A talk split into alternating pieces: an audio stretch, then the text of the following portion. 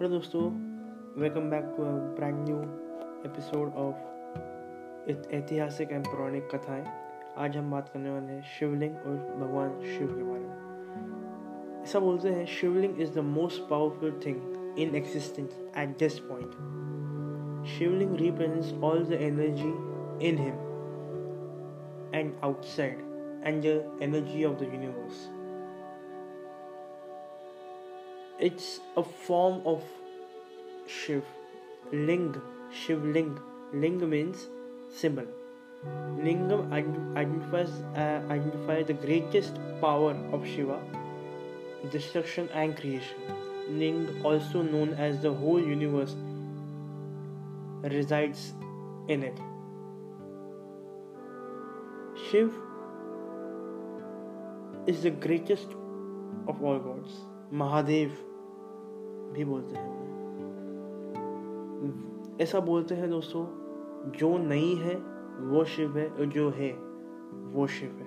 Which is nothing is Shiv and where there something is Shiv he is destroyer of universes he keeps the balance of the universe उन्हें त्रिदेव भी बोलते हैं। त्रिदेव, ब्रह्मा जो ब्रह्मांड को बनाते हैं। क्रिएटर विष्णु, जो ब्रह्मांड को चलाते हैं। महेश डिस्ट्रॉयर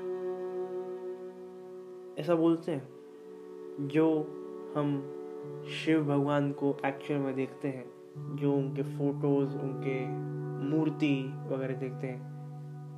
ये सिर्फ़ एक उनका फ़िज़िकल फॉर्म है।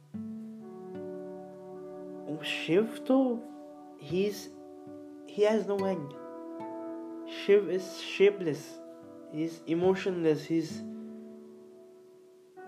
the whole universe resides in him, and the universe which resides in him is Shiv. It is वो रिवर ऑफ नॉलेज है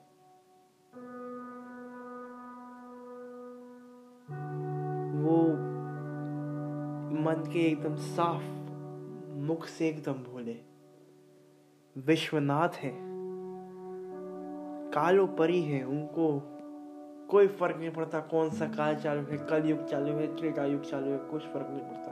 कालो परी है। इन कालों से पहले भी वो थे, इन कालों इन कालों के बाद भी वो रहे, और इस कलयुग काल के बाद भी वो रहेंगे। उन्हें पाँच महाभूतों के नाथ भूतनाथ भी बोलते हैं। कैलाश में रहते हैं कैलाशपति भी बोलते हैं। कैलाश वो जगह जहाँ पे जाने के लिए हर इंसान, चाहे वो भारत का हो या बाहर का, एक बार कैलाश, अगर कैलाश उसे बुलाए तो वो जाता है। कैलाश वो जगह है जहाँ पे मन की प्राप्ति बदन पे भस्म लगाते हैं। वो कहते हैं जहाँ जहाँ पाँच तत्वों का मिलन होता है, वो जगह कभी अपवित्र नहीं हो सकती। वहाँ वो बैठ के ध्यान करते हैं। आदि योगी हैं, उनसे ही योग बना है, योग, और योग उन्हीं में जाता है। बैरागी हैं, बैरागी उनका परिवार है, पर वो हमेशा रहते हैं उस आत्म आत्म ध्यान की योग में जहाँ पे उन्हें कुछ फ़र्क नहीं पड़ता। उनका, उनके बच्चे हैं, उनकी बीबी है, कुछ नहीं। वो इन सबसे परे हैं। उनके उसी मासूम शकल को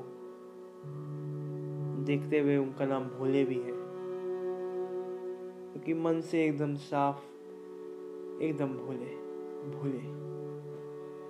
गंगाधर है, अपनी जटाओं में गंगा को बसाते हैं और गंगा उन्हीं में बसती है।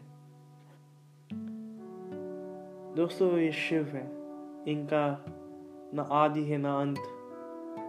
ये किसी से पैदा नहीं हुए। इन इन्हों, इनको किसी माता ने जन्म नहीं दिया। इनकी कोई माता नहीं है। ये स्वयं भू है। ये खुद से ही बने और खुद में हिस्सा आ गए।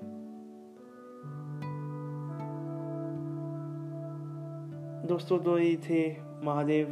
महादेव को जाना जाए दोस्तों तो पूरी ज़िंदगी कम पड़ जाएगी। क्योंकि महादेव को जानने के लिए रास्ते अलग अलग हैं। ठीक है दोस्तों, आपसे मिलूँगा अगले अगले में।